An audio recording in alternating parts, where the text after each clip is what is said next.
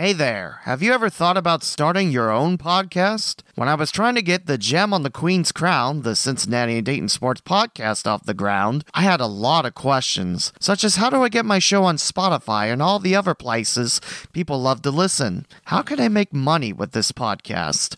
And where do I want to host this show? The answer to every one of these questions is really simple Anchor. Anchor is a one stop shop for recording, hosting, and distributing your podcast. Best of all, it's 100% free and ridiculously easy to use. And now Anchor can match you with great sponsors so you can get paid to podcast. As an Anchor user myself, I love how easy it is to upload my podcast and the fact I can get to Spotify and other platforms. Plus, I love the fact I can now start making money with my talent and my podcast. So if you've always wanted to start a podcast, make money doing it, go to anchor.fm slash start to join me and the diverse community of podcasters already using Anchor. That's anchor.fm slash start. This week on the local CinDay Sports Podcast, I have the privilege of interviewing Jack Pohl and Neil Konerman of WDTN, Dayton's NBC affiliate, as we turn to two.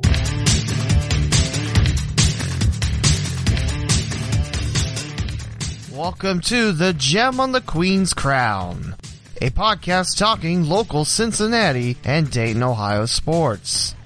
Visit theleewmowen.com slash podcasts for every available platform. Opening theme from Music Radio Creative. And now for our host, Lee W. Mowen. This is episode 55 of The Gem on the Queen's Crown, and possibly the biggest episode yet, as I'm here in the studios of WDTN in Moraine, Ohio, talk with the two sports guys of Channel 2, Jack Pohl, sports director, and Neil Hutch Konerman. Gentlemen, how are you today? Very good. Thanks for having us. Thanks for your time today. I'm really pumped. Really like pumped the about billing. this episode. yeah, I know that was good. See, I asked you before we started When he's- recording Neil or Hutch, and I Yeah. figured get both of them out of the way. type There of you thing. go. Uh, what's new in sports, gents? Ooh. Well, since you said this is airing soon, Urban Meyer is kind of taking over the landscape, and I will defer to Hutch a little bit about the Urban Meyer because I had actually been out of town the last few days. But I will tell you this: I was in Seattle visiting my daughter, and it was front page news. It was, and that's when you're like, when you're you know, you sometimes you get in cocoons and what's big here isn't necessarily big outside. A good example is pretty much everyone around here in Cincinnati thinks Pete Rose should be in the Hall of Fame. You leave this area and I find that to be not so prevalent, you know. Um, but I know, Hutch, that was horrible, wasn't it? Well, well it, it's interesting because the first practice, of course, was Friday, and it was just kind of surreal because the media obviously is always there for the first practice, their interview opportunities, but because of the Urban Meyer situation, they closed practice. So our practice video literally that day was from a chopper. One of the Columbus stations had a chopper and they're flying over the practice. And I thought, now see, um, and then the other video was guys outside, you know, coming in and that was the video of the first practice. And I thought, wow, how, you know, it just seems so, bizarre to have the practice video from you know way up top. And uh, uh, but today they did allow the media in but they had a corral for them so the media had to stay. And so in other words they didn't want people yelling questions to any of the players or the but that was just the most bizarre thing of it. Um, what do i think will happen? I think you know i, I think we'll learn um, that uh, it was probably handled okay and that the university was just taking uh, precautions to make sure that they uh, dotted their I's and crossed their T's. So um, Urban did admit that he was, I guess, not forthright with the media at Big Ten Media Days when they asked him about it. It's interesting, though, Urban being as savvy as I would think he'd be, being, having done this for a while. I would have thought when that question came up, he would have just said, you know what, that's a personnel matter and I can't talk about it.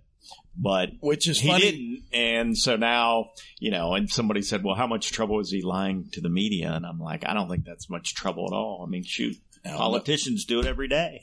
Good point. And I also believe that now, again, um, I was getting this story as anybody would, you know, through the media and what you know what was access to me on whether it be ESPN or or uh, through the newspaper or, or what have you, or you know, obviously online. But my, you know, one guy makes a good point where this is why Nick Saban is Nick Saban. This is why anything you bring up, even remotely controversial, he will shut you down in a minute. And Urban, maybe when he gets older and crankier, don't forget, Nick Saban, 60 some odd years old, 65 maybe. So uh, he's a little more, got 20 years or 15 years on him. So that may have been a difference. So it was one of those situations for Urban. Better to be silent, thought the fool, than to speak and remove all doubt. I think he gets a one game suspension where they're favored by 38 points over Oregon State. I think he'll make a huge donation to um, uh, some kind of battered women's shelter, which are good things. I don't have a problem with that. But that's that's my end result. Maybe a one game, and I would be surprised if it were just a, a donation to that and a public apology. Uh, you know, I, I not knowing the facts, what I know, my thought is if he did know and he did nothing, that's pretty bad, but not as bad as the guy who did it.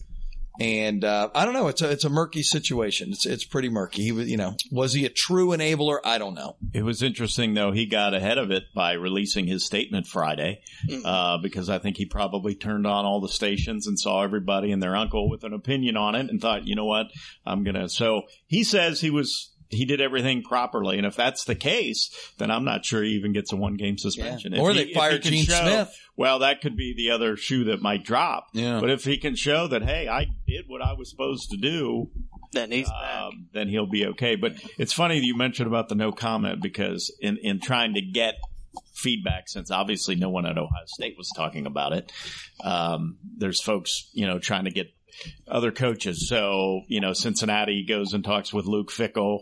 Uh, Cleveland was talking with Bo Pelini at Youngstown. Uh, Tom Herman at Texas used to be the offensive coordinator. And the funny thing is, they all send this stuff as reaction to Urban Meyer. So I'm thinking, wow, you know, they must have a comment.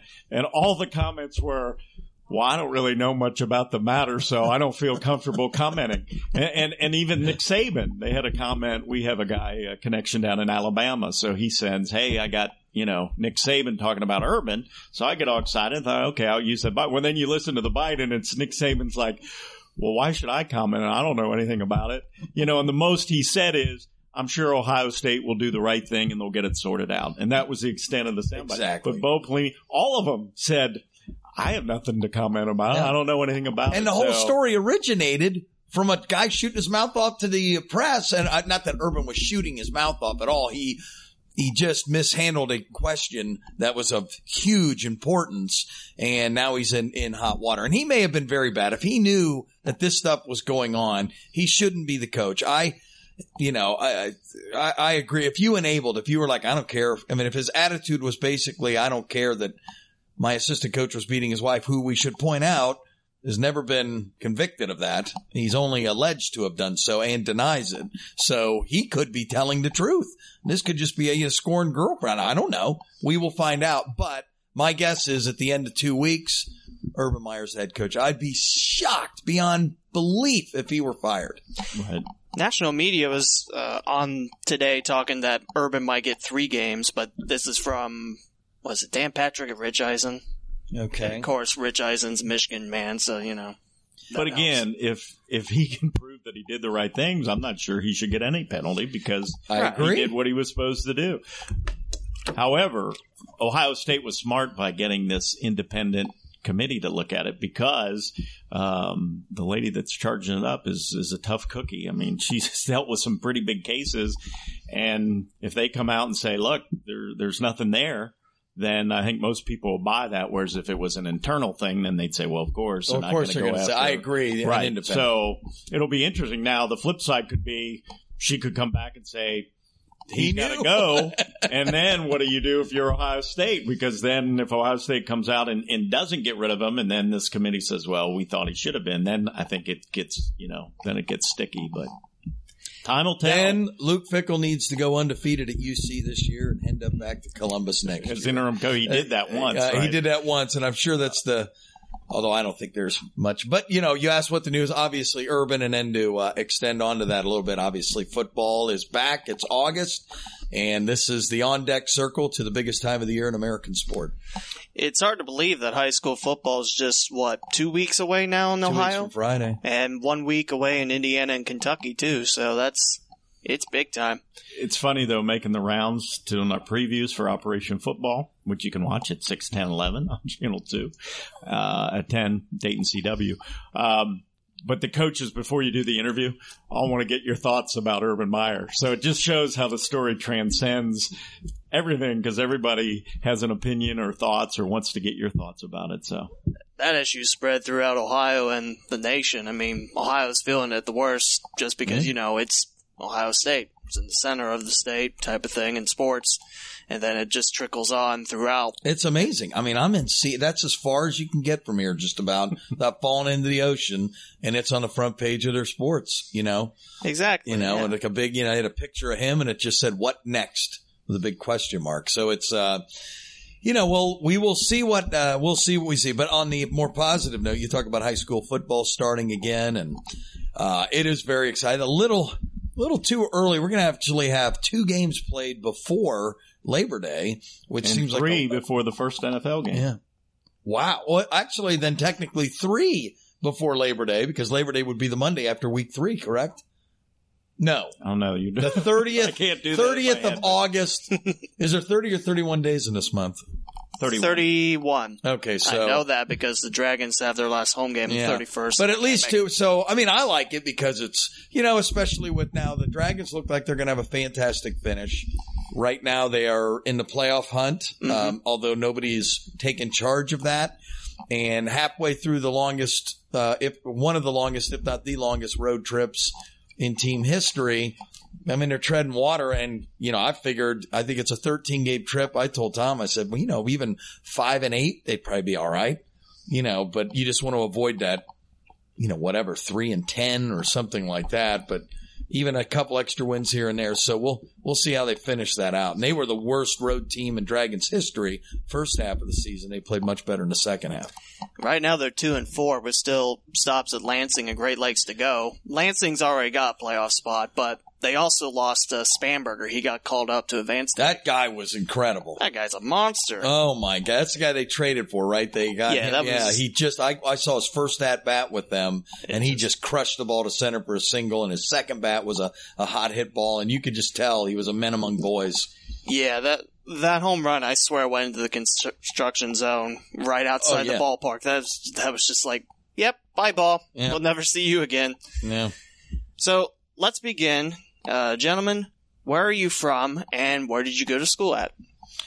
Uh, I am uh, from right here in Dayton, born and raised in Dayton, Ohio. Went to Centerville High School, and uh, gosh, I'm, I'm really pathetic. I went to, uh, I mean, I stayed home, never went anywhere. To, um, uh, well, I eventually got around, but um, went to Sinclair and Wright State, and uh, so you'll appreciate that. I like the, and um, started in radio and ended up in TV, and uh, that is the very short version.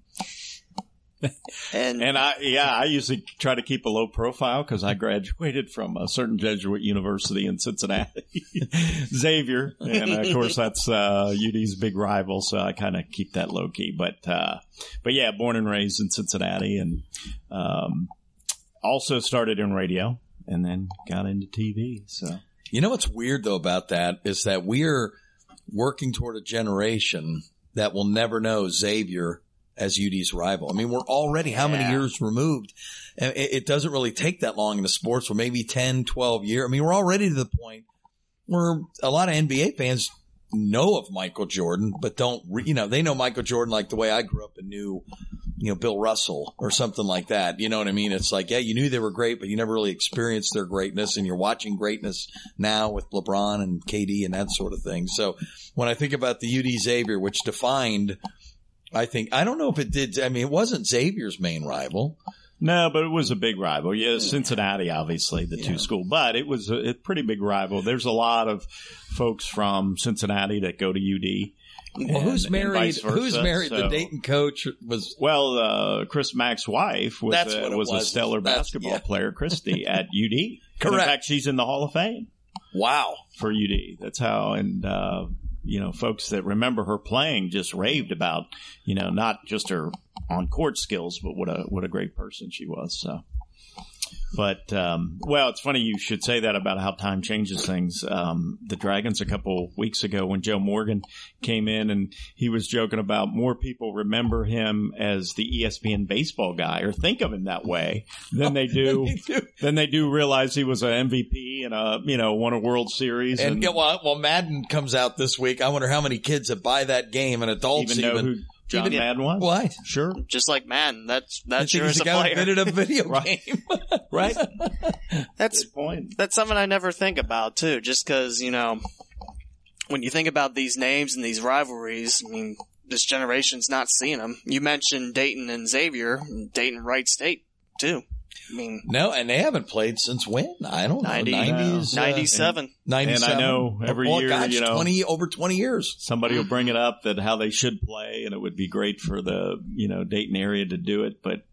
Just the way schedules are and conferences, it just, I think it would have to take a, a major sponsor to come up and say, you know what, we'll do this and we'll give so much to, you know, a Dayton charity and then maybe it would force the hand. But Dayton has nothing to gain by playing Wright State. Now that could change if Wright State does what a lot of people think they're going to do over the next five or six years, and that's dominate the Horizon. But you're still in the Horizon League, and you've lost the best teams in the Horizon League. You know, so maybe Wright State's the next great team to leave the Horizon League. I don't know. Possibly. I would I- hope not, uh, just because of the other sports. You know, you have to look at the big picture, and they've done a yeah, really. it nice would be fun for the fans, but as you say, the athletic directors and coaches are more concerned about Yeah. schedules and right. uh, how they do things rather than what the fans. And I don't might even like know what to to see go. or Where do. did? uh Well, I know Butler obviously was a major deal, and they were going to national championships. Um Who was the Valpo? What, Valpo. What Right, conference they go to? Uh, Missouri Valley. that's right. Yeah, I don't see.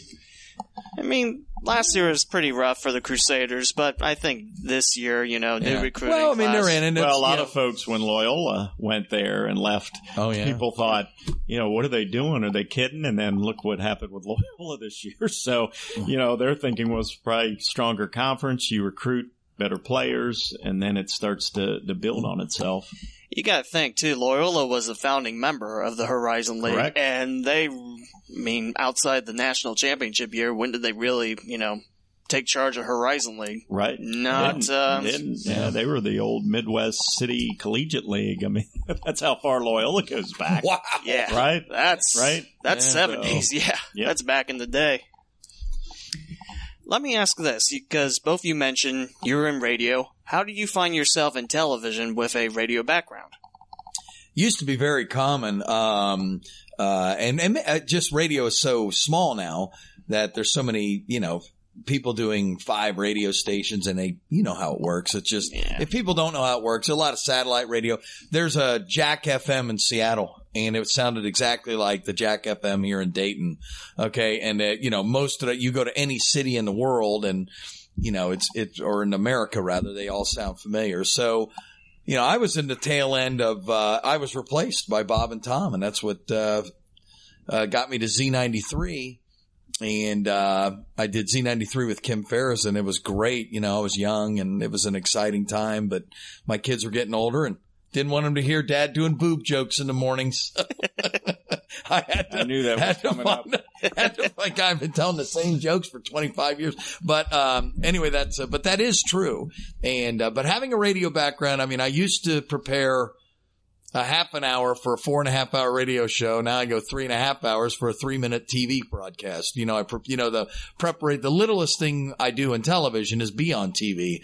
You know, three minutes at six. Uh, now the 10's pretty long. It's like four, four. Now for Hutch though, the 10 o'clock is, uh, I want to say two, two minutes. minutes. two minutes. So you're looking at maybe four because the weekends there's more sports. You're looking at for Hutch less than 20 minutes a day on the weekend. And I'm about the same weeknights because I get less at 11 than he does at 11 for the weekend because there's more sports on the weekend. But having a radio background, we, we were talking about ad lib before we uh, started the podcast and how some guys can, you know, maybe do a whole television show just off the top of their head, just show the highlights and kind of talk about it as it goes. I could do that. Um, I think having a radio background allows me a sense of humor. I'm a try to have a sense of humor anyway, guy. And what we do is isn't you know it doesn't matter. Now the Urban Meyer situation is important, but ninety nine percent of what we do. You know, okay, you lost. Guess what? You get to play again next week or next year or, or whatever. And, uh, it's, it's just a game. It's, you know, it's a great escape for people. It's great to have passion about it. It's, it's great to care. It's all important, but you can't skirt the fact that at the end of the day, that guy just had more points than you. you still go home at night and nobody's, you know, hopefully nobody got too hurt. So, um, but to directly answer your question, I think radio is, is, is a great way to transition into TV just for comfort. You know, uh, you just get comfortable talking to people that aren't in front of you. As uncomfortable it is after a, a, loss, it's still easier to talk to Homer Bailey after he loses a game than it is asking someone, "How do you feel when their house burned down?" You know what I mean? Yeah. So, yeah. so yeah, news compared to sports, there's just as you said, it's you know, yeah, losses are tough. People all love their teams, but at the end of the day, it's it's just. Sports. Can I use another old joke? You know why I got into sports television instead of news television? Because they don't have buffets at uh, police standoffs. Okay, I'm eating free at the. Hey, at least you're honest about I'm it. Honest. You, you know, you you look around a press box and you see the young, good-looking reporter. He's thin and in shape, and and he's you know he's got his hair just right. Then you look at the guy about my age, got the little pudge from eating all that free food all those years. Then you see the guys on the brink of retirement, giant, they taking up two chairs. It just wears on you, you know all yeah. that free food. I mean, you gotta eat. You I gotta eat, and if they're giving it, if it's free, it's for me. What can I say? Exactly. Let's uh, talk to me a little bit about your radio background. Well, it's interesting, uh, and that's probably one of the reasons too that you know I looked into TV because you know back when I was in radio in Cincinnati, at least there were four stations that were quote unquote news stations that had sports departments you know? So there was some competition there but slowly and surely, you know, the the station, uh, the company that owns WLW now, started buying the other stations up, and so all of a sudden you're realizing, wow, what you know used to be probably two guy staffs or two person staffs at those other stations now is, you know, two or three persons at one station. So you saw it dwindling big time. And now, shoot, you look, I mean, there's aren't, there are not a whole lot of radio stations no. when you go now. There's some people that, you know, are using their phones to record either for podcasts or for, mm-hmm. you know, print stuff. But as far as like radio stations that actually do sports as a main thing, it's, you just don't see as many. And those that stations. do cover ESPN or Fox Sports, like 14 our radio stations down there, we do have one local uh, radio show, but you know they're pretty few and far between. And telling you how old I am, I mean, one of my jobs when I worked in radio was going to Reds games every night. Now I did split it with a guy named Doug Kidd at the time who was at WLW. We'd split the games, but we'd have to be at every Reds game and then you'd have a phone and you'd pick it up and it was called Sports Ticker. It was a sports service for all the TV and radio stations. And you'd call and say, Cincinnati calling, you know, at the end of one and you'd give the score and tell them, you know, if there was a run, how it scored and that you reported that way. It well, was Twitter before Twitter. Thank you. Uh, and now, I mean, you it was look the Twitter phone. Yeah, I like that. Right. I mean, now you look and you know, obviously everybody's, you know, somebody guy's got a computer and he's putting it all in and it's going everywhere and in split second. I right. Mean, yeah. I won't lie. I mean, at Dragons games, I'll tweet about that. Just make sure you know that my scoreboard's all right. It's like, okay, here's what happened. So, mm-hmm. yeah, I get that. It's and, modern. Things change, you know. Right. Yeah. But it was funny, and you were. I mean, you had to be there. You know, you had to be there for the entire game, and um, had to make sure you showed up because you know somebody in New York, that's where the service was out of, was counting on you to be their eyes and ears at the game. You mentioned uh, the ownership buying these stations. And Cincinnati, uh, iHeart has, uh, of course, the big ones. Right, Jacor, I think at the time was, was, a big yeah. owner, right? And then everybody buys everybody, and and they got the ESPN and Fox Sports affiliate down there now, so they have right. all. I think just the three stations. There wasn't FM correct, but they're all yeah, they're all owned by the same right. Group. And iHeart's the same way got, here in town. You know, you've they got Mo Egger on the ESPN, and then you've got yeah. Mo Egger on WLW, stuff like mm-hmm. that. So, so yeah, there were fewer and fewer opportunities in radio, and so man, I'm in the wrong generation for radio. You are. I mean, go and back even, ten even years. my generation was. I caught the tail end of it, and it was. Uh, you know, and I was kind of like 10, and I'm glad I'm kind of like 10 years back on everything. Um, if I'd been born 10 years earlier and lived the same life, I'd probably be, probably would have made a lot more money and done a lot more things and had a lot more opportunities, but everything changes. Nothing stays the same. And I'm, I'm perfectly happy with the radio. I got to do a lot of cool things, got to have a lot of fun and, you know, kind of get that side of it. And I think that also takes the edge off me in sports. I'm not a guy who's, you know, just so completely, you know, sports are live and die everything. I mean, they're important. I love them, but you know, It's not, I think it's important to have balance. yeah. You gotta have balance. When did you both start at WDTN? Shoot, Jack's been one of the longest Yeah. folks here next to Brian Second- yeah, Davis, second right? on air, Our second me- only. chief meteorologist. Yeah, uh, you know it's funny. I don't. I can tell you the year I became sports director. It was right after Ohio State beat Miami in the 2002 national championship game out in Arizona. And within a week of coming back from that, they you know they wanted to make a decision for the new year. It had nothing to do with that. It wasn't like you're the greatest reports ever. No, wasn't like that. It was, but I just remember that. I remember thinking, wow, that's a pretty good week. I came back. Ohio State won the national championship. It was amazing. I was on, you know, covering the game on the field. It was a really neat experience. And, um, then they named me sports director. That was 2002, um, the 2001 season, but of January 2002 is when they beat Miami. And, uh, I don't know, worked here 10 years before that. I started out, now it's over 25 years full time. I did start out while I was still in radio. I was doing, I was the morning man at Z93 when they were, before they were Jack FM and before they were five other stations since then. I can't remember. They've had a lot of Jack and Jill and uh, Yeah. Chuck, I think. yeah, they had a bunch, exactly, a bunch of different, uh, bunch of different names. So, um, it's been a long, long time. Second only to uh, Brian Davis on air, even longer than Mark Allen, which surprises a lot of people. That surprises me too, because Mark Allen's been there since I was a kid. Yeah, I started with Jack Hicks was the main anchor. Let's see. How about you, Hutch? I started here in 2004, so replaced Guy Fogel, a longtime sports anchor. He worked at every every station? station, right? He was at 2245. He was at seven for a while, and then he was here for a while, and most recently the athletic director of Trotwood, but Yeah, now working for the county now, I believe. Montgomery County. Yeah, So good for him. so to be in the same building as Omar Williams, as many old time Dayton fans Omar was a dear friend of mine. dean of Dayton sportscasters. He took me under his wing when he didn't have to. I was a, you know, punk radio kid coming in here and, uh, uh, didn't know anything about TV. In fact, um, my demo tape for television, uh, we used to have public access TV, um, back before YouTube. Now you can do anything you want on YouTube. You don't really need, but, um, there was public access TV and I got to know the guys, um, not through, sp- well, yeah, through sports. There was a, a guy whose son played for Centerville High School. Is Denny Atkins. He is now a judge here, Judge Dennis Atkins in uh, Montgomery County.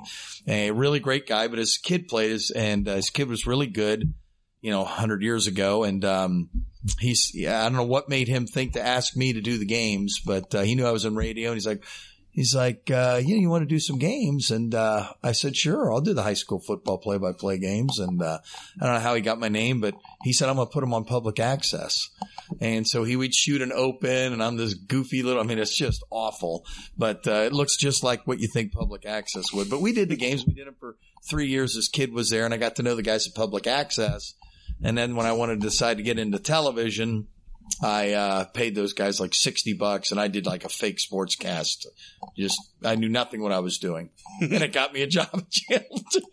It's a and demo. the rest is but the rest, is but the rest is history. I mean, I knew about sports. I just didn't know about TV, but I knew about broadcasting. So, and like I said, it was very common. Carl Day, God rest his soul, but he's a Hall of Famer, and everybody knows. I mean, he started in radio. Mike Hartsock started in radio. Uh, you know, John the- Brown started Don- in radio. Correct. Um, so it's, you know, you look at older guys, guys over, you know, 45, 50, most of them probably spent some time in radio because radio was, was huge. You know, you could get a good job back then.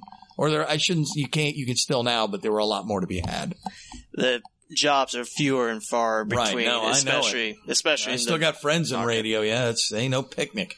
But it's amazing to me back then, I think, when you were TV, I mean, you were a big deal. I mean, we, I mean, we have archive tapes of Joe Morgan clowning around with Omar Yeah. Williams or Pete Rose clowning around with Omar Williams. And I can't even envision that now because guys look at us like, well, if you're not ESPN or you're not Mm. Right. a You're not- network, I'm not, you know, TV isn't, you know, what it used to be back then.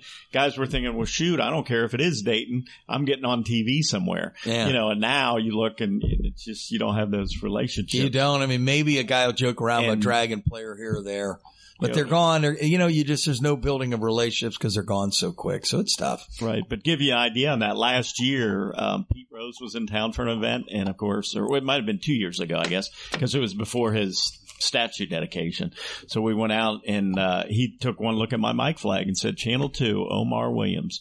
And I mean, to me, that just boggles my mind. Here is Pete Rose, who's met how many people in his lifetime, and this and that, and it it dawned, you know, he relates Channel Two with Omar Williams, and then he looked at uh, Mike Hartsock, who's also there in Channel Seven, and asked him if um, um, what was the guy's name before Mike? Um, Oh, um, did sports Hamlin. yeah, Hamlin. If he was, you know, what his situation was, but um, it's just amazing how those relationships were such that you know, oh, you know, here's Pete Rose remembering Omar Williams. Yeah. And Omar, the reason I even got hired at Channel 2 was because Omar, he just couldn't do the lates anymore. He was getting up there in age and he just, he couldn't do it.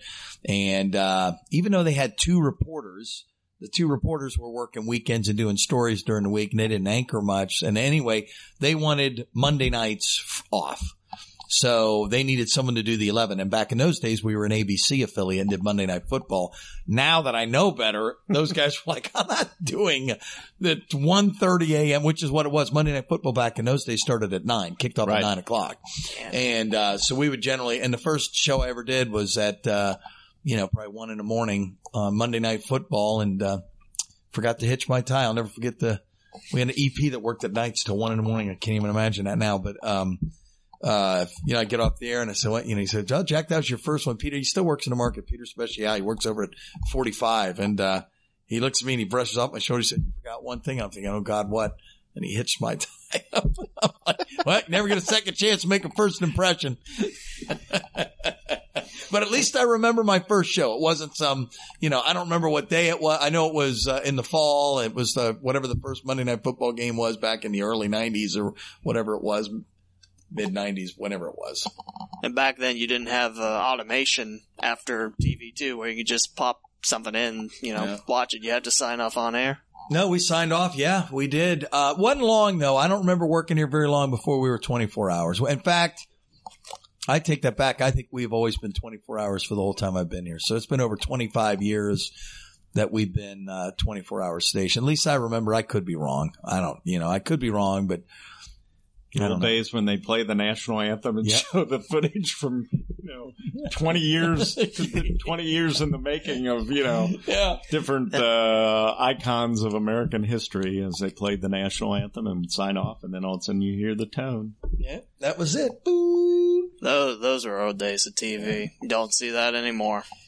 Got No, it's got- uh, it's definitely all you know. Like it's it went that way. What happened in radio, and I can remember when all this was happening in radio, and I could see it, and I'm just like, no, man, automation's taking over. Uh, You know, if it works, we know it's it's taking over. And my friends would be like in the business, you know, like no way, who's going to answer the phones? We got how you going to do contests? They don't care. You know, they'll figure out a way, and you know now they do. I mean, you know, a lot of a lot of the places you text and you know, you text into the radio station and you win that way and stuff like that. So I don't know. I mean, yeah, it's funny. I would love to do radio again if it was like it used to be, but yeah, it's, not. It's it's a hard it's a hard market to crack. Yeah. We talked a little bit about Omar Williams and talked about you know your time here, Jack. How about you, Hutch? About your time in Cincinnati? What was it like down in the Queen City? Uh, well, it was just different, you know. As I said, um, I covered. Uh, I remember covering the '88 All Star Game, and you know, it was nothing compared to the one that we had what just four Oh, or five yeah. years ago. And then I covered the Super Bowl at Joe Robbie Stadium, and I tell people, I'm like, it just boggles my mind now because as big as it was, and Super Bowls have always been big, but as big as it was, not near the kind of pomp and circumstance and the things that you have going on. I mean, I remember just walking around Joe Robbie Stadium before the game, and you know there were a few VIP tents, and you'd look up because you'd see a chopper coming in, and you think, okay, what you know, who, what big shots coming in there, but nothing like the you know it is now. So yeah, I was over at the Indianapolis bigger- Super Bowl, and it was I didn't go to the game, but just the pre thing, I did some stories, and it was unbelievable. right, but that yeah, just they had a whole village. didn't They did. They had a whole village, and they they built an airport for that thing, built a new hotel for that. Then my sister lives over there. She's like, it changed our city forever. Once it, that's why you know it's such a money, much a money maker, and changes your town. And then in, in radio, I just laugh because, you know, I remember going into like a Bengals weekly news conference with a big, I think they were called Marantz recorder that Had the little, had the little tight thing on it, right, the little, the little meter on it and you plop it down and meter. you, right, you, you put your mic on a stand. You're stand. pegging the meters. And, you know, and they'd start talking and everybody be reaching, adjusting their, their levels. And, uh, those things weren't light. You know, you're lugging around this right now. I look and, you know, guys in radio can sit there with their phone and, and Oh, it's hold it. weird. I started- We have folks with, you know, shooting video on their phones now. So I mean, it's life is all about getting a shot, you know, and and you, you get a shot, and you may not deserve that shot. It's where you go and take that shot, but maybe if, like like I got a job at TUE through right out of high school. I got a job at WTUE, and God love them, they're still playing the same music that we were back then. Um, new music's been released, but they kept staying the. But anyway, they're a classic rock station. But you know, we were the hip, cool rock station in town. I mean, you work in a t- Z93, there wasn't even a top 40 station in town. People who lived south had to listen to Q102. I mean, there was like a beautiful music station, which is K99 now, and that was number one. And number two was TUE most of the time.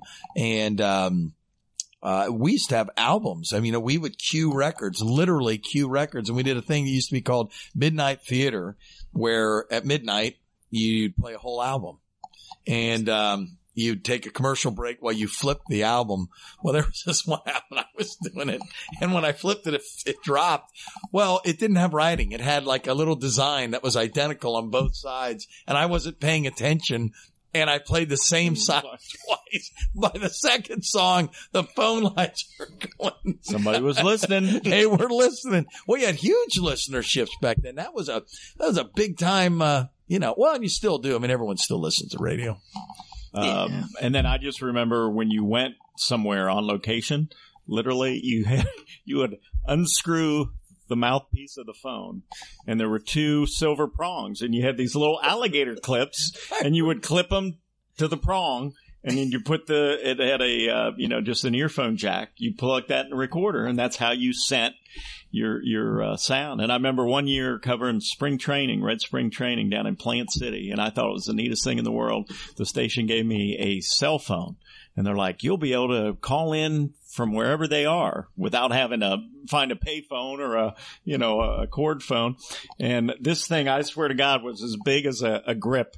I mean, it was huge. It had this huge battery. It's a, but you thought it was the best thing in the world because you didn't have to hunt for a phone. And you're like, so literally I can stand on the field and call in a report and, you know, talk to a player while I'm, and they're like, yeah. And, uh, now we laugh and they're this size. Yeah. It's, it's just the, so I guess for my, you know, it's just amazing how things change. And then in Cincinnati, when I was growing up, uh, we had all three Dayton stations in Cincinnati on cable. You got them just like, and you know, most of the time, obviously, you only watch it out, but because you had it, and there's sometimes where somebody, the, you know, the NBC in Cincinnati was carrying a Reds game, so you'd turn on Dayton's NBC so you could see the news or you could see the. So I was familiar with Don Brown and Guy Fogel and Yeah. and Mike Hartsock and Omar Williams. Uh, I had a friend John Condit who worked with Omar, and um, they would come down to Reds games because back then they had to come to get their video. If they wanted a Reds game, yeah, they had to Right. come down. So you would see them at the games, you know, with their camera, shoot a couple innings, and head back to Dayton. So it's amazing how things have changed. It's but much I, easier now. Right. And I remember when John called and said, Hey, you know, there's a, a position at, uh, at seven where he's works in sales. And he goes, Mike Hartsock. And my first reaction was, Mike Hartsock is still there. and that was 14 years Yeah, well, guess what? He's still there now. Right. So it just, uh, You, it was funny at the time. You know, we knew um, I knew all of the Dayton sportscasters and, and broadcasters because you got the stations in Cincinnati, and then I think it wasn't all that long ago that you know cable and the guys, you know, stations got more possessive and didn't Right. want, you know, So you could say that Hartsock decided to stay right there. yes, we could say You that. could say that. Yep. That that's a great quote. Not for this station, but it's a great quote. Right.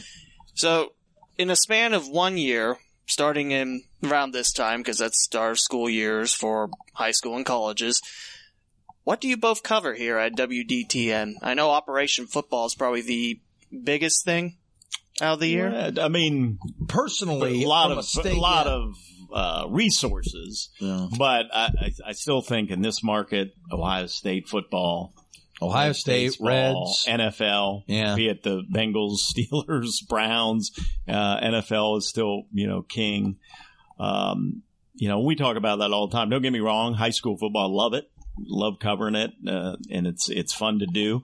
But you know, when and I think Jack will agree, when somebody stops me and might recognize me in a store, it's always like, Oh, you know, hey, what do you think the Buckeyes are going to do this year? Or, yeah. you know, you think the Reds can, you know, ever get good again or things like that. It's- Unless they're, yeah, I would hundred percent agree with that. I, I would say ninety nine percent of the time, Reds, Bengals, Buckeyes, um, or at least ninety, unless there's some big story going on. Like, you know, I did have a guy ask me about Hunter Greene earlier this year, but you know, that's a top, top, you know, a very top topic and that sort of thing. So, you know, what we cover is, you know, we try and cover everything, and uh, um, but what, like, yeah, I mean, Hutch nailed it. I mean, those are that's.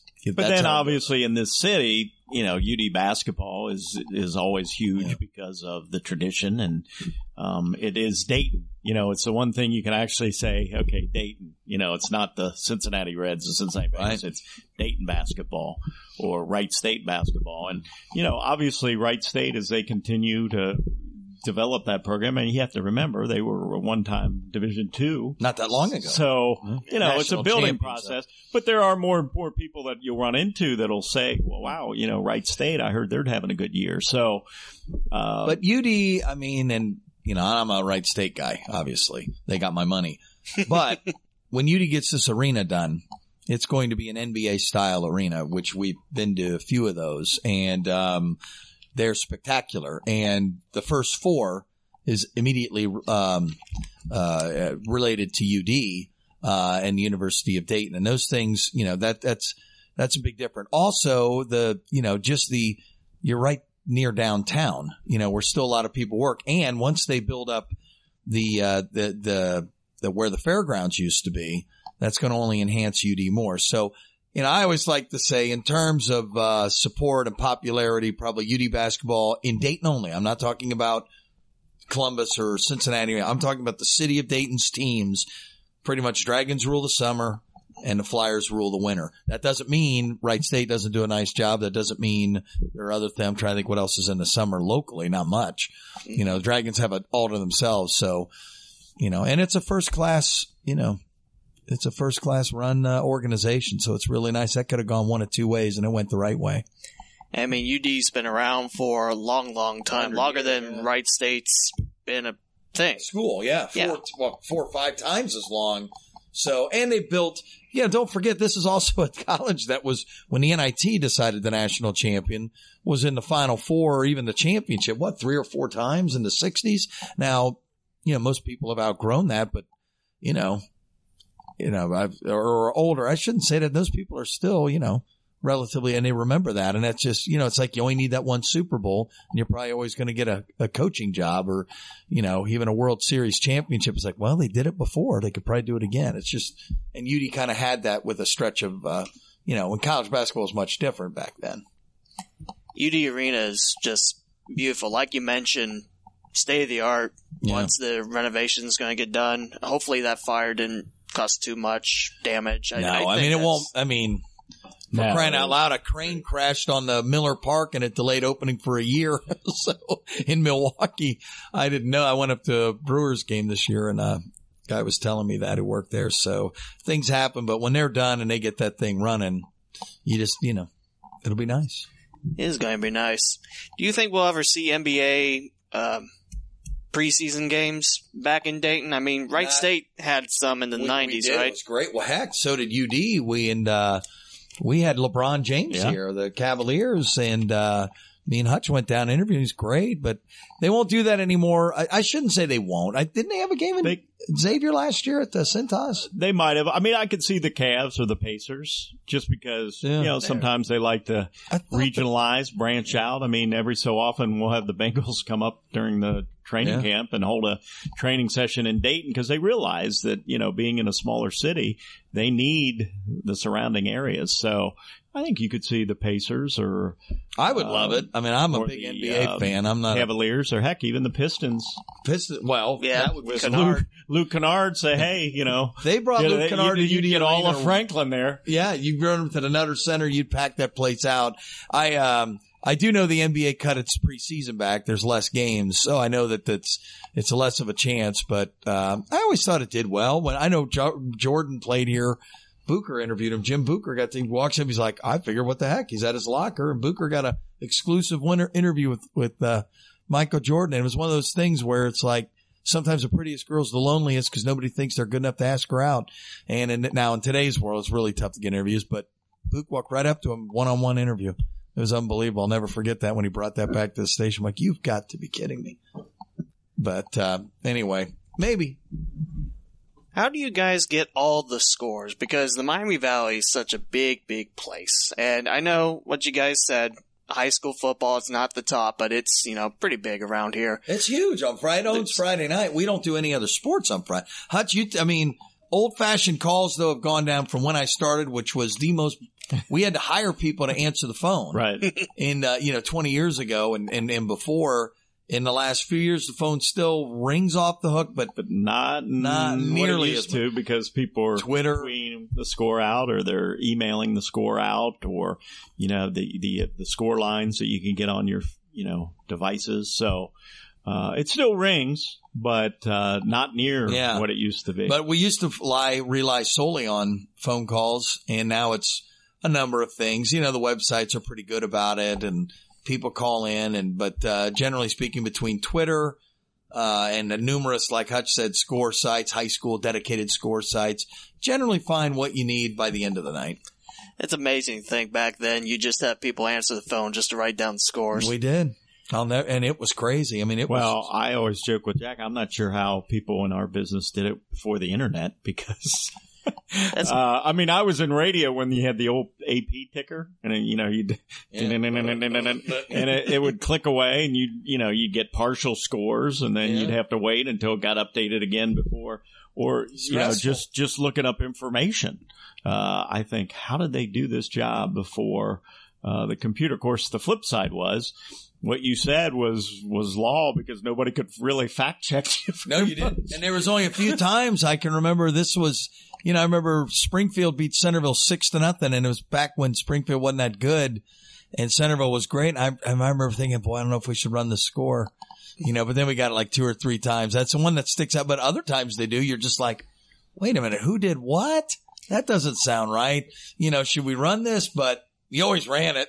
you know, the phones afterwards, you know, no one's going to die if we run the wrong score. I've run them, Right. you know, before and it's hectic. You're, And things- occasionally we'll, Yeah. you know, get a score mixed up. Right. And then somebody will have called and said, Hey, you know, they want to let you know that, you know, you guys had that backwards at so and so one. And, you know, in the, the heat, uh, the heat of the moment, sometimes, you know, you put things in the wrong place. But for the most part, um, you know, Well, it's a lot those- easier to do Yeah. than it, than it, you know, was. When you can get ahead of the game, you know, you can just start, you know, if you got a little downtime waiting, you know, you've been finished editing, you're like, okay, I can start looking for scores. So And I think, you know, we talk about this all the time back, you know, shoot, when you started probably in TV, you probably at night ran every NFL oh, I did. score, any baseball score. we did a full, full Right. Major League Baseball scoreboard. scoreboard.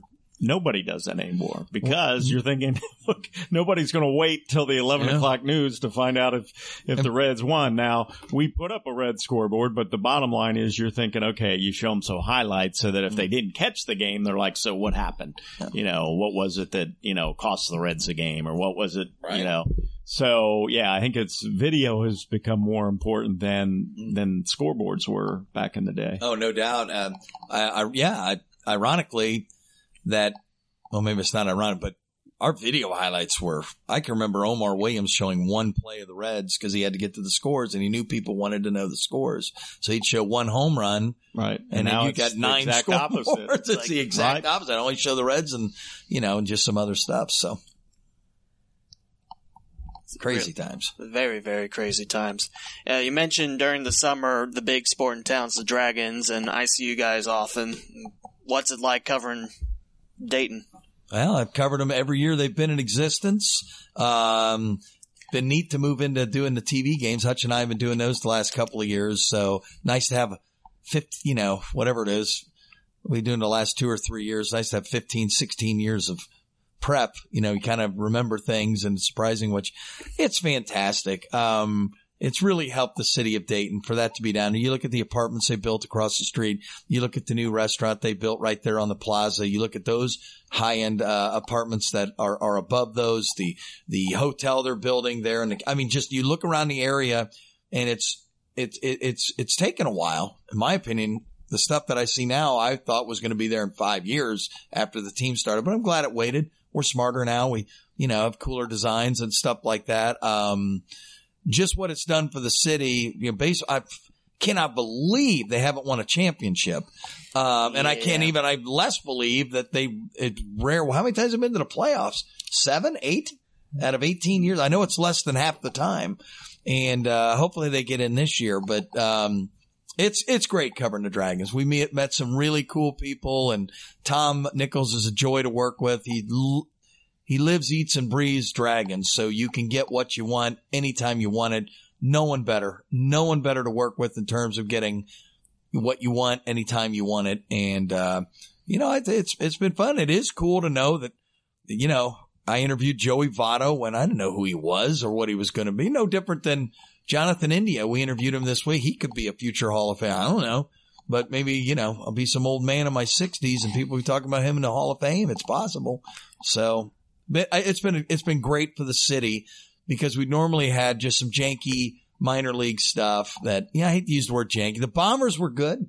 Yeah. I mean, do you think they were a good? Oh yeah. Well, and it was fun with the Bombers because it was ECHL, and you had the rivalry with the Cyclones a little bit, and, and some other Columbus. Yeah. right, uh, which was fun. But I think it's great that the Dragons are a Reds affiliate because uh, not just for us, but for fans to be able Yeah. to say, you know, and uh, Jack probably gets this too. You know, Reds fans will come up to me and say, "So." Is Hunter Greene, you know, have you seen him yet or have you, you know, so there's, it's, as you said, it's kind of cool to be seeing these young players come up and then trying to think, okay, is this the next, you know, big star that's going to play for the Reds or play elsewhere? I feel like lately it's been elsewhere for a lot of them, but still, they're making the majors and they got their start in Dayton. Mm-hmm. I mean, this year we talked a little bit about it. Hunter Greene. It's sad that he's got that UCL sprain in his throwing arm, but there's some big names out there. I mean, India is probably a big one. Tyler Stephenson. I, I The got high hopes still for think- Stephenson. I still yeah. have high hopes for Tyler. And, you know, uh, the other night, even Marty Brennaman was talking about Robert Stephenson maybe getting another chance, even though he's had some, because I guess he's been pitching well pretty, you know, he's been pitching okay. So, you know, um, you great- never know. yeah, I mean, never know. sometimes guys hit their strides later in life and all of a sudden you're like, wow, but, uh, but there's been a number of players that, Well, I mean, you got a lot of. Dragon All Stars. You know, Zach Coz, former, you know, Zach Cozart, Joey Votto, and um, uh, uh, what's the name behind the plate? Um, well, Todd Frazier, Todd got, Frazier, uh, Devin Mesoraco, Devin Mesoraco, Jay Bruce's was an All Star. Kearns. Kearns Dunn. was an All You know, Star. Adam Dunn. Dunn just went into the Reds So Hall of you- Fame, and yeah. people will always think of Adam Dunn as a Red. Yeah, of I mean, course. for- yeah. So, um, But you could field a team of nine that were pretty good baseball players. A lot of them all stars and, uh, that were former Dragons. So it's cool. You just never know who. Like I said, uh, Joey Votto wasn't an overall number one pick. A lot of times it's just someone you don't expect. And the ones you expect, sometimes, you know, they don't pay attention. A lot of out. pressure. Yeah, a lot of pressure and a lot of, you know, doesn't always work out, but, uh, we'll, we'll see. You mentioned it a little bit. Uh, both of you guys get a chance to call uh, TV games on the CW with Tom Nichols, but outside WDTN, what else have you done around here in the city of Dayton? Pro, uh, broadcasting wise? Yep. I was the only play-by-play man to call play-by-play while playing. At least I think I'm the only one to ever do it. We had a, st- uh, a, a semi-pro football league team, and when I worked in radio, um, I worked over at Z93, which also had a WI, still does WING over there, and uh, the semi-pro football team. Somebody knew me from the work I did at uh, the Centerville High School station. I told you anyway. I started doing play-by-play for them, and uh, back in the day, I could do kicks. And I think you've been with me where we go to football, high school football practices. Right. And I said, I bet you I could barefoot kick a field goal, toe ball barefooter from 40 yards out. I can't do it anymore. Might. I don't know. I haven't tried in a while. But anyway, kept talking and I said, well, let me do the kickoff. And I said, I'll put a wireless mic on and, uh, did a wireless, uh, wireless mic, uh, kickoff. I'm like, I'm setting up the ball and I'm kidding, man. These guys are all talking trash, saying all these, I'm going to kill you. And I'm like, these guys are going to kill me. They're going to kill me. But then I, I kicked off and I, and then I ran upstairs at the first commercial break and changed back in and did the rest of the game. So that is my, insignificant. Um, other than that, I've done. But you uh, did Wright State I did Wright State games. Uh, I was play-by-play guy for Wright State games, basketball and Channel Two. Uh, or there was Well, CW Channel 2. and in the CW. and then most recently, yeah, the CW. The CW did a bunch of those games. So, uh, yeah, I got out and about. I was a uh, color man for the Bombers with, uh, the Razor. You remember him, Ray? Anyway, uh, the best part of that story was they make me the color man. I'm like, I don't, and this guy was a former goalie with the, with the Bombers and he's the play by play man and he was good. I'll tell you how good he was because I only did a year with him and I don't know anything about hockey. You know, I mean, not as much as I should know. I mean, you should, you got to know everything. I mean, I could have done the play by play because then you're just describing what you see. What you know is the only thing you need to know is what you see and you need to relay that. But as a color man, yeah, it's very difficult. But, um, do one year with them. The very next year, the EA Sports NHL hockey game comes out and Razor is the play by play guy on it. that was, I blew me away. I'm like, oh my God, I worked with that guy last year. Now he's in the hockey, he's in the ES, EA Sports hockey game. For those Dayton hockey fans out there, correct me if I'm wrong, but I think the deal was for him, if he didn't do broadcasting, he'd get cut. I feel like that's the same It guy. probably, I'll tell you how long ago that was. It was at Hara Arena. Oh, It was that's when they had a guy called the the Bombers. The worst, the best and worst thing they ever did was move to the Nutter Center. yeah. Uh, in my opinion, and and because I did the game, we covered the games and we'd shoot them up top and whatnot. But when they were at the when they were there, you were sold out every single Friday and Saturday night. 55-50. I'll never forget it. Friday, Saturday, 55-50. Sunday afternoons, Wednesday nights, 200 people. But Friday and Saturday, sold out. 55-50. And it was, it was a, and I, you could probably never do it today because of the society we live in. But you know, they had a bikini section where they hired these bikinis from local clubs and, you know, they'd have winners that got to sit next to them or I think they even had a hot tub at one point. they had a guy, uh, they had a guy named Moose and he was this giant 380 pound guy. He'd go to the top of the steps at the, at the arena and he'd take his shirt off and everyone would go, Moose, Moose, Moose. And he just run down the steps as fast as he could. Wasn't that many at, at Hara. And he belly flop into the plexiglass. And I'm like, he's going to break that, but he never did. then they, I saw they use, I mean, then in between intermissions, they would have like the dynamite lady. This lady'd wear this tiny little bikini. She'd get into a box and they'd blow her up with dynamite. I mean, it was true Americana, you know, minor league promotions and it was fun and people liked it. I've got no problem with family events and they wanted to make it family oriented. And I mean, come on, you have a bar inside Hara. It was not going to be, it was a mm-hmm. boys night out or date night or rowdy night. And there was, I'm sure a cop could sit in here and tell me how horrible the maybe things were after the game. But during that two and a half hours of hockey, it was the coolest Friday and Saturday night. I always hated to leave. They would serve the media beer at those games. I would shut their Hartsock and Don Brown would be sitting there. Well, Mike wasn't there. I'll protect his career, but they would sit there and they'd be drinking beer, eating chicken wings. I mean, it just blew your mind away. Man, Although they didn't, they didn't um, do that for the Demons of Demolition. No. What the heck? I feel cheated. I remember back in the day at Riverfront Stadium though, where in the media room they had taps for Tap cutie beer, and yeah. yeah. Beautiful. And uh, there'd be a few times where Marty would come out of the booth and shake his head because Joe, you know, especially if it was in extra innings, I love you it. know, so Yeah, I mean that used to be a thing where they'd have the you know the tap. Much there where you couldn't, if you had a bikini night or, or, you know, and all sorts of things like that, that would, that would get guys there. Like, hey, chew you up and spit you out in five seconds. Today's world. You couldn't, you just couldn't do it. So it was a, it was a different time back then. We've There's- evolved. There's some sports teams that are trying this millennial night, and ooh, don't What is a millennial night? Nobody shows up? Um, no, you get free. Uh, well, West Michigan had one. The opponent of the Dragons, they had one where they gave participation ribbons out. Uh, talked about, hey, you're on Twitter. Here's avocado toast, and I mentioned on one of my previous episodes. Oh. Why is that the big thing? Millennials. I hate Okay, I'll- avocados. Sorry. I'll No, take no. bikini night at the Bombers. I mean, that's just how I feel. Yeah. Hey, I mean, marketing back then. I mean, I wish I could have. I wish I could have seen it, but It was was great. kid.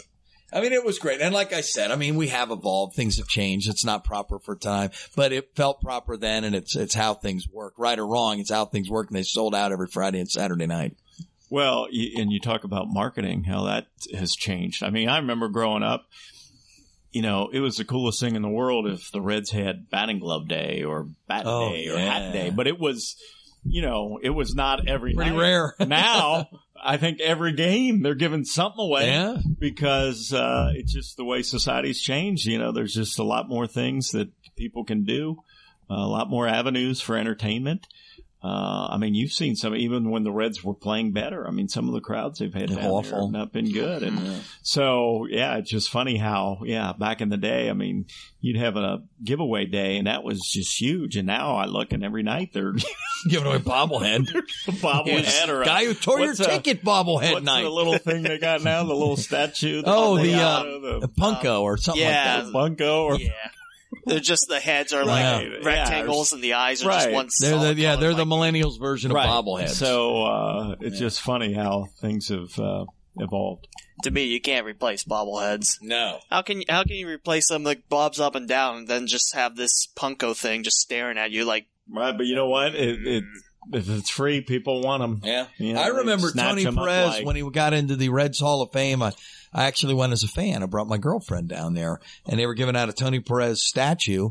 And, uh, you know, this was just a few years ago. Well, now, or maybe it wasn't the Hall of Fame. They were honoring him. Maybe it's, oh, he got a statue. Maybe that's what it was. But anyway, it was Tony. And as I'm walking up, it's 10 till 7, quarter to 7, whatever it is. The game's at 7:10 droves of people walking by me holding the statue. They're not even going to the game. They bought a ticket, grabbed the statue, and went home. I couldn't believe my. I'm like, you're not gonna. You can't sit and watch a game. Is that bad? Although I have to ask you this: Have you ever seen a bobblehead that actually really looks like the person? UD uh, women's soccer had one. It was uh, longtime head coach Mike Tucker. Love He- Mike Tucker. Great God, he's guy. one of my favorite guys ever. He's a real Great good guy. guy. Um, that one looked pretty close to him. Then Now, again, I it's a say smaller this, bobblehead. If they have a Rick Chamberlain bobblehead day at Welcome Stadium, I would be the first one in line. Mm. That would be big. He That would earned big. one. He's earned one. years, but uh, I just laugh because if you look at bobblehead, you're thinking ago. they kind of look the same in the Yeah, face. they all they slap a name on them. it's, It's just, just- a different uniform. It's just uniformal. Does this look like your face? Yeah, close, Close enough. right. You know, here's your name. There you go. I I, I get that. Right. But the Mike Tucker one and the Heater and Gem ones, they're dragon mascots. So Well, that's different. They're Yeah. mascots, but people, it's a little more tough. Now, both of you have been at WDTN for a long time, and this station has gone through ownership changes, a couple in the past few years, and the big one, I guess, would be Hearst kind of unloading. Well, that was a it. hundred years ago. That was, uh, yeah. yeah, that was a long time. Hearst is who I was hired by. Tell you how long ago that Yeah. was. Although Hearst had to give up WDTN They did. They- because yeah. of an FCC rule Right. of having a, a station in Cincinnati. If you I can have stations that close together. If I Correct. if I remember right, the WLWD, which is you know, DTN way back Like in the the old day, Crosley. Yeah. that's Sure. that's why that rule was written, or one of the reasons why. And but in terms of ownership, dealership, ownership, dealership. Let's try that. In terms of ownership turning over, has that impacted your jobs at all?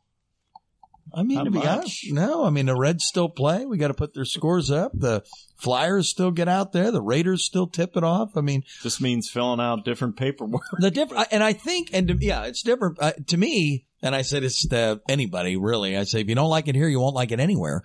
You know, it's it's it, the the business has changed. I mean, our ownership changes, but oh, Jack, you're doing your own live shots. Here's your TVU unit.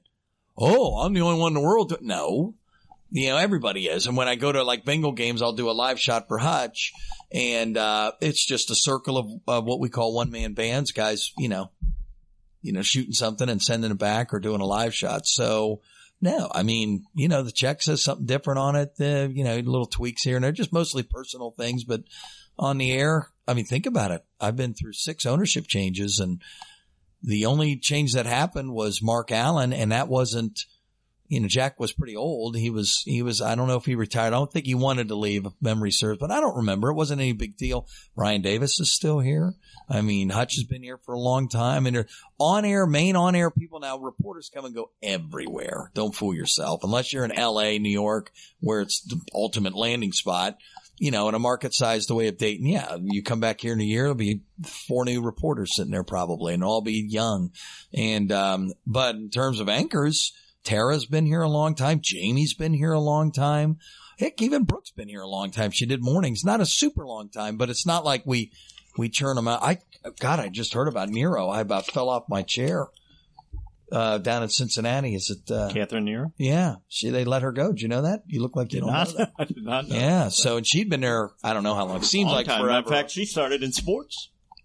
That's right. Nero Yeah, Catherine Nero's, yeah. and they just let her go. So, but uh, generally speaking, I mean, yeah, whatever. It's still the same building, Still the same job, just still, right? Just changes, but the job, I don't care who owns you, job changes. You know. Jack Pohl, Hutch Konerman with me here on the Gem on the Queen's Crown podcast.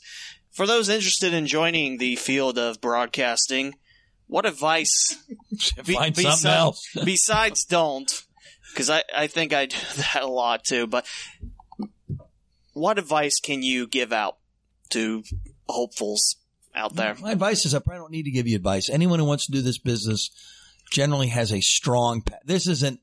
I'm thinking about doing tax preparation or maybe some other kind of accounting. This isn't really that. This is. I mean, you're in radio. It's hard. There's only one reason in the world you're doing this. It's because you have passion and you love it. My advice would be to someone contemplating not doing it because of all the negativity they heard. That is follow your passion. I mean, that that's what I would say. I mean, obviously, you know, if you're a, if you're if you are not 100% committed, you'll be out in no time. You know, you'll hate it. You know, you want the hours stink, the pay isn't great a lot of times, the you know, it's, it's not as glamorous as you think and uh but if you have a great passion for it, my advice would be follow your passion. The good news is it's a lot easier to do as far as um, getting yourself known than it used to be. I mean, back in the day, you had to box up a tape, take it down to the mail, you know, get it weighed, send it out, and then hope that somebody would look at it. And now, shoot, you can make your own demo tape on your phone if you really wanted to. So, uh, and you just get a YouTube channel and send the link along and somebody sees it. So, you know, it's a little easier from that aspect to, uh, to get yourself a, a, a video audition tape or an audio audition tape or Yeah. get yourself seen and shoot some people that didn't even study this all of a sudden become YouTube sensations and all of a sudden they're getting requests to do interviews on talk Yeah. shows and so But it is never say amazing. never. Yeah, and it is amazing. You don't have to wait for a job anymore to do the job. Correct. You won't make any money, but unless you get millions of followers on YouTube, then you just stay doing that. But you know, I've told this to high to colleges and to high school classes. I'm like, you want to do it? You can do it now. You can get something on the air now. Someone will look at it. Someone will see it. You know, depending on you know, may, may not many. Maybe you get like you know, but you can, and it'll get you used to being in front of a camera and that sort of thing. So, but you know. Besides watching you guys on WDTN and WBDT, at least I think that's 26. I don't even know it. I call it Dayton CW. Yeah, it's, that's pretty much just the CW. How can people follow you guys? And 10 years ago, if I asked that question, that would have been like, Well, whoa, that's creepy. Uh, you better keep watching. Social Uh, media. I'm a little, yeah, I'm, Yeah, you know, I am not the world's. Yeah, media. I'm not very good at social media. I'm never going to beat anyone to the punch because it take me ten minutes just to type whatever I wanted to say, and by then eighty other people. let's see, what's it? Hunter Right. Greene. I'm all thumbs when it comes Well, yeah, to it takes forever. phone, has so, been shelved for the season. Meanwhile, 87. right. I, I, frankly, and I know it's an important part of our business, and I get that because people look at it. You know, um, I, I, it's almost to the point. It's like saying I'm not really into food. Well, everyone in the world needs to eat food if they want to live. It's almost becoming that way. But I am, to be honest with you, it's just ridiculous. Uh, social media has destroyed media. It's just destroyed it. Anybody Well- can say anything and it's, it's vicious. It's mean. There's no policing of it. It's nasty. I mean, and I think it's all based a lot on emotion. Right. So, you know, you're all fired up. So what do you do? Fire off a tweet. How many times have you seen it? You know, an athlete or somebody do it and then they're like, Oh, I shouldn't have done that.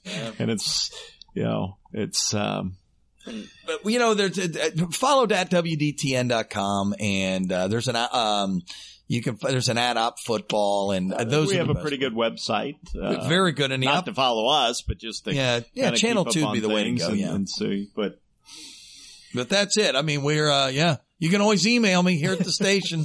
I'll call you Jay Pohl at WDTN.com. So there you go. yeah. And actually I'm N Konerman, even though everybody calls me Hutch and for Neil. So.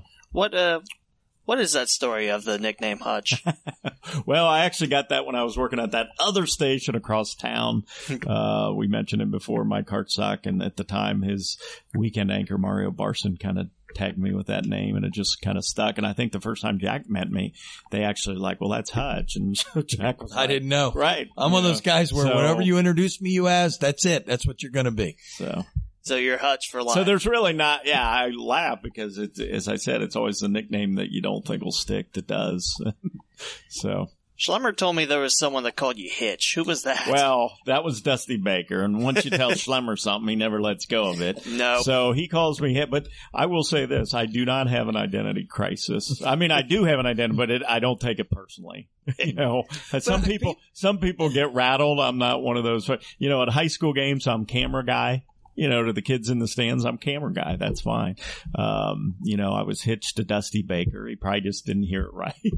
Um, a coach, I won't name his name, but one coach thought my name a few years for a couple years, kept calling me Hugh. Um, I've got another high school coach that calls me Hooch. Um, So at least you mix it up. I only have one. I only well, it's have pretty one. hard to, oh, nickname or Not nickname, but, but oh. mistaking name. Oh, Everyone thinks I'm Mike Hartsock. right. I think it's the hair. It must be that. I get it. I get it. A lot of time. All the Although, time. you know, it's funny. The the other um, what we have Celtic Fest recently, Eh. and and Mark Allen said somebody came up to him and said, you know, keep up the good work, Carl Day.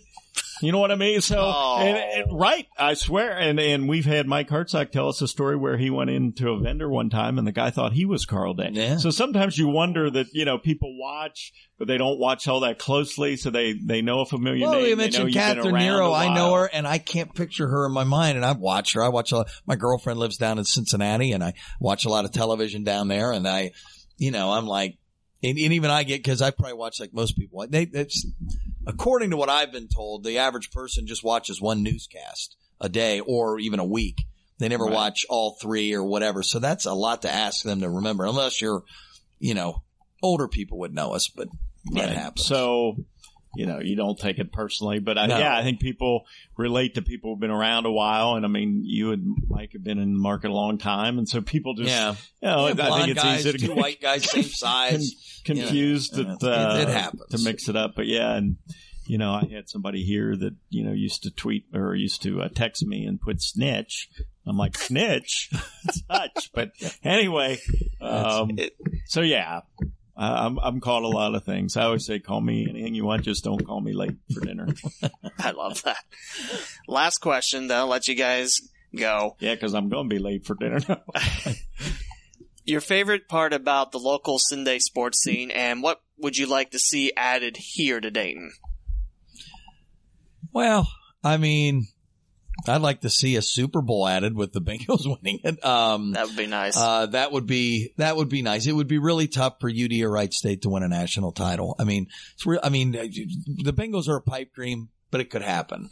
You know, I just, I don't know. Butler's about as close as anyone's ever gotten in the last 20 years to, to winning it all, you know, to being in the game and in, in the game. Right. You know, not just being there. So that would be tough. But, um, you know, I, I enjoy the bigger things. The older I get, I enjoy, you know, I enjoy going to covering bingo. I got to go to Lambeau Field last year and it was almost a religious that off your experience. bucket list. Yeah. I mean, to cover a game and at the end of the game, I'm editing his late package and I'm sitting on the, on the Packers bench and I'm the only one there. And all the lights are still on. I don't know what was going on, but I'm just like looking around. I'm like, I'm at Lambeau Field right now alone editing a package on, you know, I was the last one out and, or sending it, whatever I was doing. I really like that. I mean, I like the small stuff too. And I still love going to a, a good high school football game on a Friday night when the air's crisp and you, you get the smell of the hamburgers on the grill and people are bundled. You know, that's a special feeling. Going to a big Ohio State game. I can't stand going to small Ohio State games where they're playing Ball mm. State or something. But the Penn State game last year and the Michigan game, the overtime Michigan game from a few years ago, uh, were two, you know, you just knew you were somewhere special. I mean, I just, but uh, what I'd like to see brought in, I don't think we'll ever get NBA here. Uh, there's too many good college basketball teams. There's just not enough. You know, nobody would, I don't, I don't think maybe if you put one in Monroe Stadium there, maybe you get Dayton, Cincinnati. I don't know. But, um, by the time you got UC and Xavier, who were unbelievable last year, two top 20 teams all year, you know, and, and Dayton's generally, you know, has a great following and Wright State. And that's just a lot of basketball to ask people. But so, yeah, I'd like to see the Bengals win a Super Bowl before I get out of this business and time's running out. I will just say that I think the thing that I like about this market the best, and I, you know, I know different strokes for different folks, but and it's not a knock against these markets. But I like the fact that in Dayton we do have the variety. I mean, you have a major league baseball team that we cover. You have an NFL team we cover. You know, we do cover the Buckeyes. You know, we've got a great minor league franchise with the Dragons. You know, you have big time college basketball with UD and the hosting of the first four.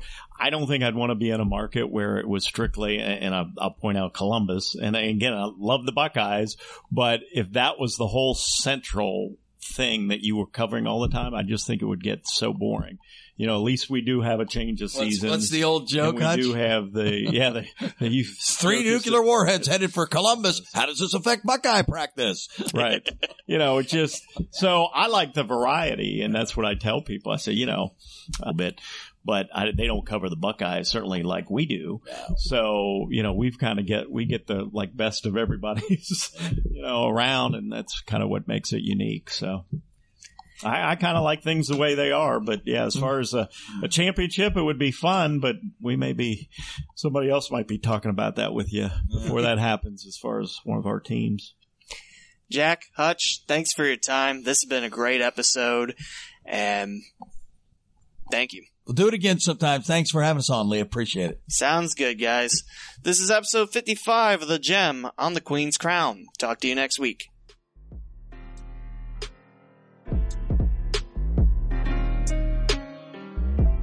Thank you for listening to another edition of The Gem on the Queen's Crown. Closing theme provided by Roy Matz at roymatz.com. For every available platform to listen to the podcast, please visit theleewmowen.com slash podcast. For podcast updates, like the Facebook page, The Gem on the Queen's Crown. On Twitter, follow the podcast at Gem on Queen Crown and the host at The Lee W. Mowen.